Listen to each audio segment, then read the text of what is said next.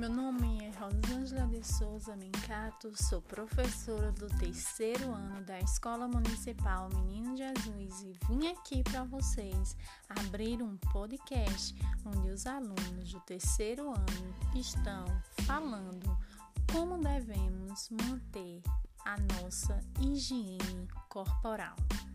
Curta o nosso podcast.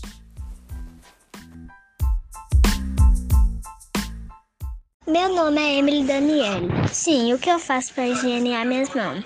Eu lavo minhas mãos com água e sabão, passo álcool 70, limpo ela bem direitinho. Tem que tomar banho bem direitinho para tirar as bactérias. Tem que lavar cabelo.